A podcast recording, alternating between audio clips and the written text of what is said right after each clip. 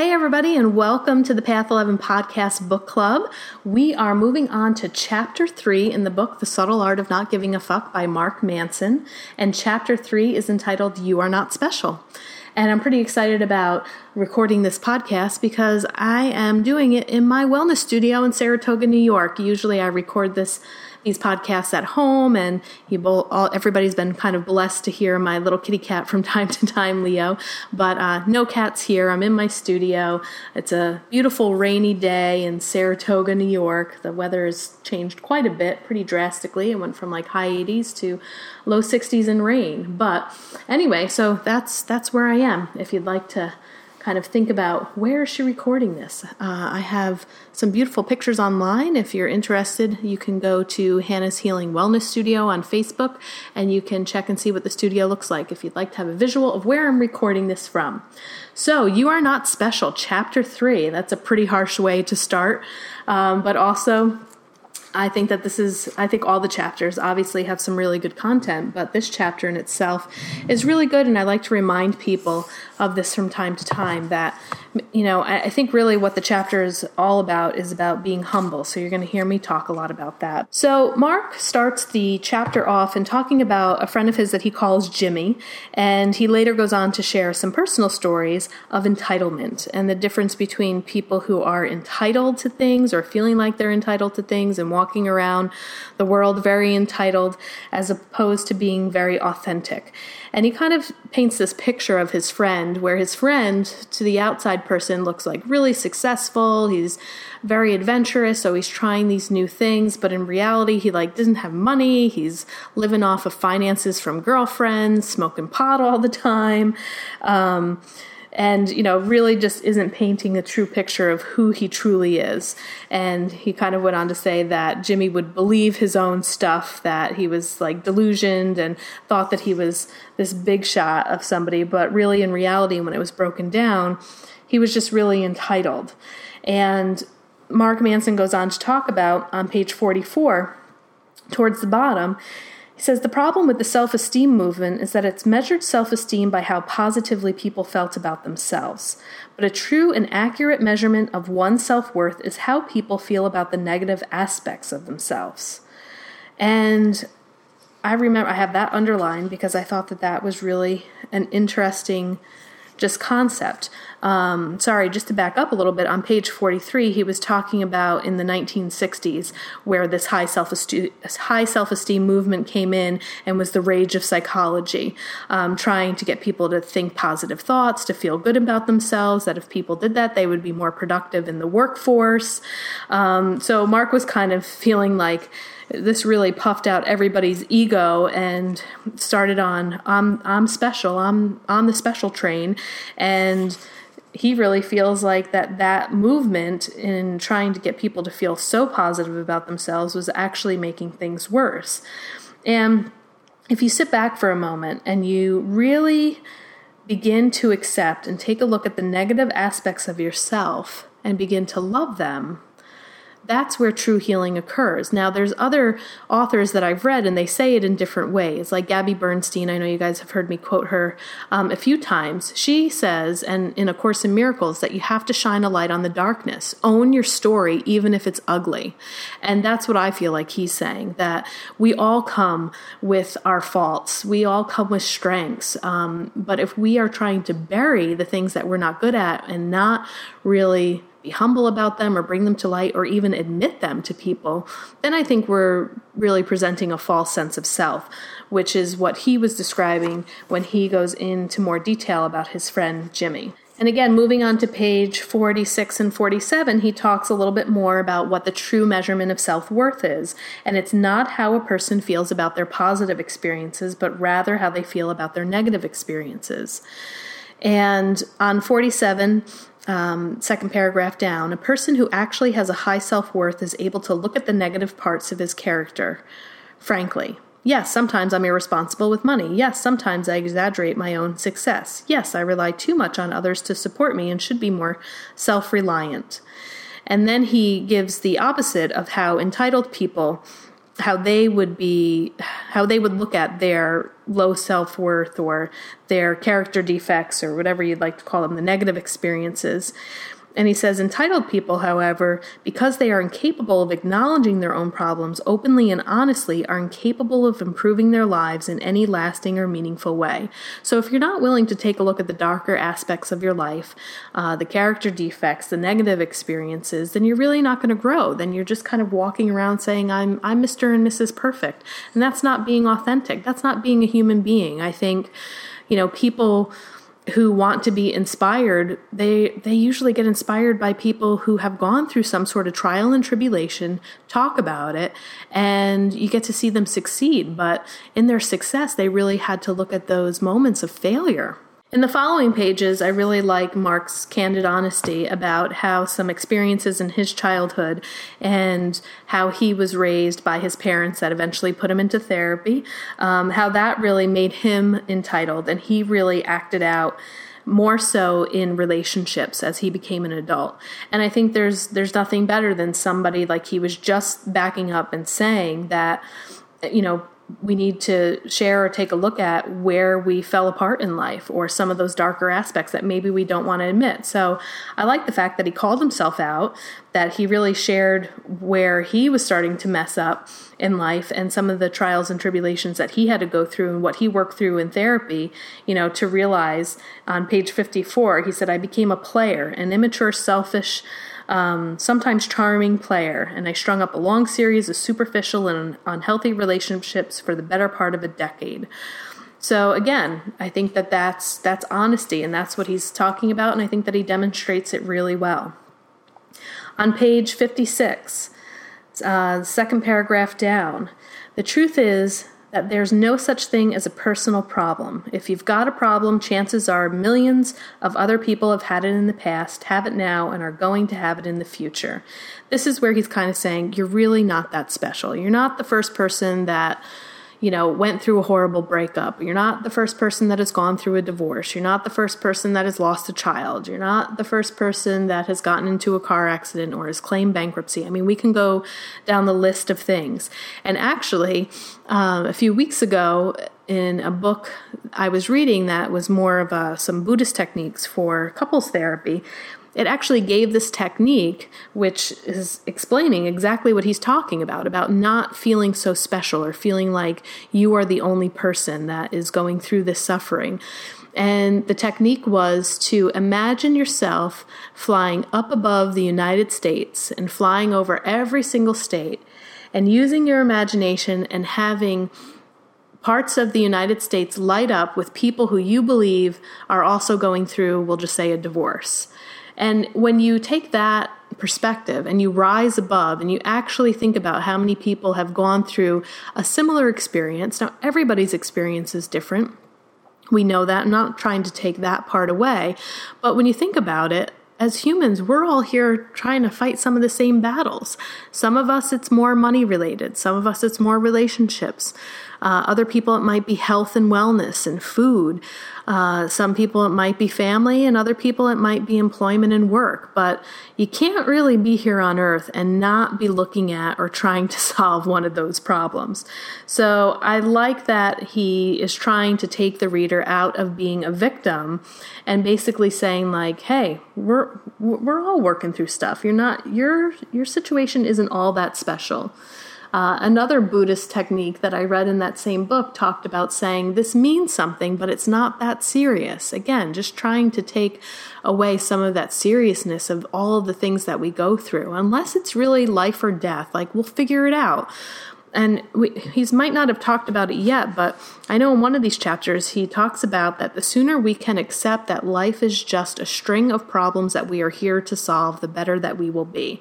And isn't that the truth? If you look at your life, doesn't it seem like once you've solved one problem or one solution, people will say when it rains it pours right another thing pops up you can't be here and not be looking at issues to solve so the next few pages that i want to highlight will be 58 through oh through 62 so we're actually almost even done with this chapter Uh, and he really kind of begins to go on a bit of a tangent on page 58. Not really a tangent, I probably shouldn't call it that, but is talking really about technology and all of the information that we just have coming at us. And now with Twitter and Facebook, social media, LinkedIn, Snapchat, what else? There's probably so many so many other things out there that I don't even know about, but basically he's talking about it's create some of this stuff is creating false facades of how people are truly living their lives and we're seeing this and we're believing all of this stuff to be true.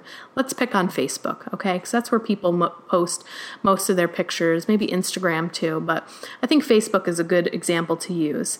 And you know, I think I mentioned this in another podcast where you're just you're seeing people having a great time at the beach and oh, they're going camping this weekend. Oh, wow, and now they've traveled all the way over here. Oh my gosh, they're in Florida now, and all the pictures are of people smiling and happy. You never really see families taking pictures of the kids having tantrums when they're cranky, when they're hungry, when they're tired, when they're bitching and complaining that they just want to go home and they're not having fun anymore. Um, you know, you might see the picture of the beautiful couple and they look super happy, but you have no idea that that night they both ended up getting drunk and getting into a huge fight and almost broke up. But the beginning of the night picture looked great on Facebook. So I think, you know, he's kind of saying that we're we're really in this technology phase of only wanting to show people the good parts of our life. Can you imagine if we really maybe it should be called something else and not Facebook, but um, but what if there was a social media site where you just got real and you, you posted pictures and you posted situations of the flat tires or of the bank account having five dollars and sixty eight cents or you know sharing videos of your children completely having a meltdown in in the grocery store.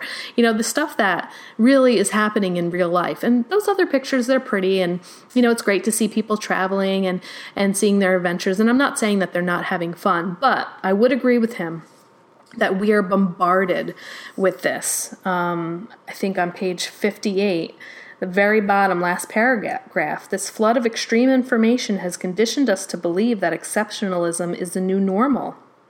And because we're all quite average most of the time the deluge of exceptional information drives us to feel pretty damn insecure and desperate because clearly we are somehow not good enough. And I think that's true. I think subconsciously or consciously, people are comparing themselves with the way that other families look or the way that other people are doing things, how much money they have. Oh, they just bought the new car and they're posting a picture of that, or the new house that they bought, or, you know, where they're going on their next vacation.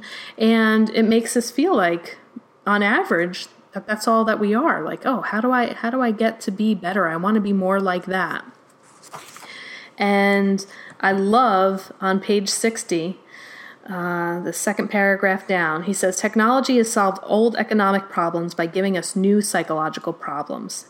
The internet has not just open source information, it has also open sourced insecurity, self doubt, and shame. And I think that's where all of us, I'm sure all of us have gotten caught into comparing ourselves, um, doubting ourselves. I mean, how many people have I talked to that they like really think about what they're going to post before they post it and they put a lot of thought into what they do and like self-doubting. Well would anybody find that funny? How many likes you know will i get if i say that? Will i sound stupid. It's like it's crazy. It's amazing. Um, and then on that same page 60 the very last paragraph being average has become the new standard of failure the worst thing you can be is in the middle of the pack, the middle of the bell curve.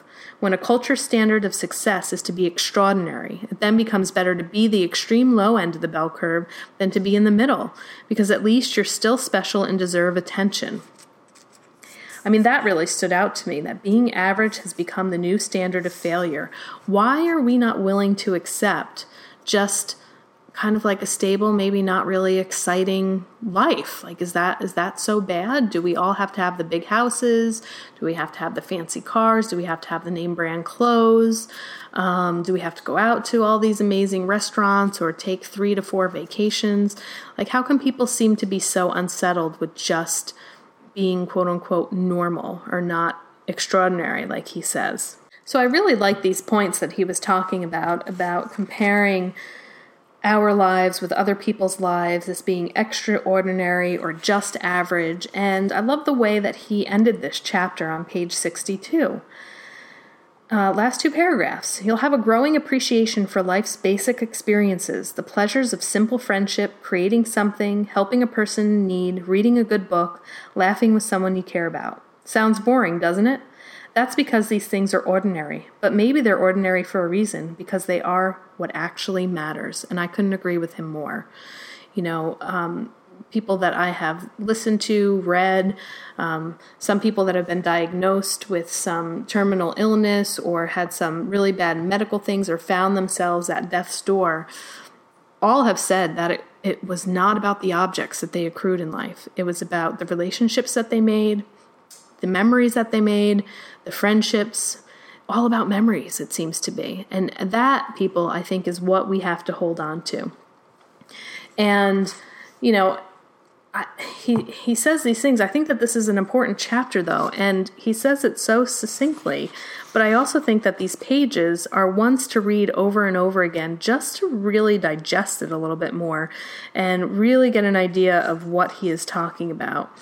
And the whole part of you're not so special. So, what I found in some of the groups that I run in my studio is that as human beings, we are all so wrapped up in our own lives that many times we really don't care what's going on in other people's lives. And I'm not saying that we don't care, but because we're all so consumed internally with how we want to be, how we want to look, are we the right weight? Um, do we have the right job? Am I making enough money? That people are so stressed with their own stuff that they're really not like walking around so much trying to figure out what's going on in everybody's lives. And I noticed that in one of the women's wellness that I taught. And uh, kind of going back to him saying that we need to begin to accept the things that are our negative experiences or the attributes about our personality that we don't like. And what I noticed was in the group, you know, the women would share and they'd be really hard on themselves. And the other women would be like looking at this woman talking about herself with such disgust. And we're kind of like shaking our heads, like, how do you see that and feel that about yourselves? Like, yourself. We just think you're amazing and we love you and you ha- you're so intelligent and smart. And then the next woman would go. And then she would tell her story, and it would be similar yet different, but there was just this low self worth, self confidence, self esteem, um, barely any self love. And then the rest of us would look at this woman and we'd say, What is she crazy? How does she see herself like this? Um, but the difference was, as we started that group, is that the women weren't embracing what they didn't like. They just said, I don't like this and I want to change it. There was no embracing really of where they were in the moment at the beginning. Now, the course talked taught people, the women, to do that, that we needed to embrace first where we were, we needed to shine the light on the darkness, we needed to accept where we were in that moment before we could really move forward. So I found that what Mark was talking about in the beginning of this chapter is exactly some of the stuff that I was teaching and is so true. Um, I would say, you know, a personal experience for me kind of goes hand in hand, probably with weight. Um, you know, a lot of women seem to be not happy with their body shape, how much they weigh. I've had a struggle with that all my life, ever since I was a kid. Looking back at pictures, you could see where I was like really chubby, and then all of a sudden I would really slim out, and then I get chubby again. And, you know, um, we're affected so much by the media and what the model image looks like. So I've always kind of struggled with that. But then, as I move into adulthood and I move into this wellness therapist and I have a wellness studio, I really don't look like your typical I don't know, maybe healthy person. Um, well, I do look healthy, but you know, in my mind, I put the pressure on myself that, gosh, I should be within the normal BMI. And when people come to see me, they're going to see that I'm probably about 10 to 15 pounds overweight. Um, I do like to drink wine and beer from time to time. And I just feel like sometimes I wrestle with the fact that I do this wellness studio and I should probably be a vegan and I should probably not eat any sugar and go sugar free. And I probably shouldn't be consuming consuming any alcohol because is that the true um, the true model of fitness that people want? But then when I read books like this, I say, you know what, embrace it. Maybe at some point I'll get to that point where I'm on a diet where I'm feeling great and I don't need the sugar anymore. And maybe I will at some point reach my ideal weight and feel really good. And this will no longer be an issue or something that I think about. And maybe you know, when I go out to dinner or go to hang out with friends or go to a concert, maybe I'll choose to just drink water instead of having a beer. I don't know. I like the taste of beer. I like the taste of wine. I enjoy it socially. Uh, maybe, like they say, my vibration will eventually be raised to a level where I'll no longer be interested in stuff like that. But for now, I am. So I had to really get real about that and to be okay with it. And I'm still working on that because I do feel that, you know, in in this field of kind of putting yourself out there and in my in my business, you know, holding this wellness studio and trying to bring wellness to people, that I should try to mirror that as best I can. And all I can say, people, is that I'm trying. So I love this book. And that was one of the things when we were doing the book club that I was really trying to work on with myself to just embrace like, okay, yep, I still eat sugar, I still drink beer, I still drink some wine. I don't go to the gym every day, five days a week. I'm happy when I do get out to walk. And I'm just learning to embrace that and love myself and allow that to be part of my journey, but to not try to just say, ew, I hate this and I want it to change. That's where change doesn't happen. I think part of making the change is that embrace, like he talks about of us really embracing those negative experiences and negative qualities of our personality and who we are. So there's a little self sharing for you, right? If he's going to share some of his stuff, I have to share some of my stuff and realize, you know, when he talks about you're not so special, I don't think that all of you are going to be sitting around your dinner table tonight talking about April Hannah and her weight problem or my insecurities of running a wellness center and still maybe partaking in some things that these wellness people, you know, aren't supposed to. You know, by saying you're not so special, I don't think that other people are consumed about talking about us 24/7 to their coworkers, to their families. We are not the topic of conversation at every dinner of every day because people are just trying to work on their own stuff.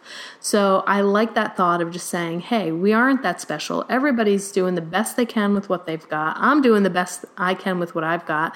And I hope this chapter really inspires you to take a look at some of the aspects that you don't like about yourself and start loving them. Start embracing them. Don't run away from them. Maybe you don't even decide to change them. Just sit with it for a little while and see what that feels like. All right, guys. Well, that's about it. I think I'm done rambling. um, and I hope you enjoyed the third chapter. And again, for those of you, if you tuned in kind of late, it's The Subtle Art of Not Giving a Fuck by Mark Manson. We are taking this nine chapter book through nine weeks. And if you missed the other two, you can go back at the Path 11 podcast or on our YouTube channel and go ahead and take a listen. And I've gotten some great feedback from those of you who went out and uh, bought the book and are reading it. So thank you so much. And if you have any other questions or want me to talk about any certain thing, or if you have some insight and you'd like me to share it with the audience for next week in chapter four, feel free, shoot me an email at april at path11productions.com and I will be sure to read them. Thanks, guys. Hope you have a great day. Signing off.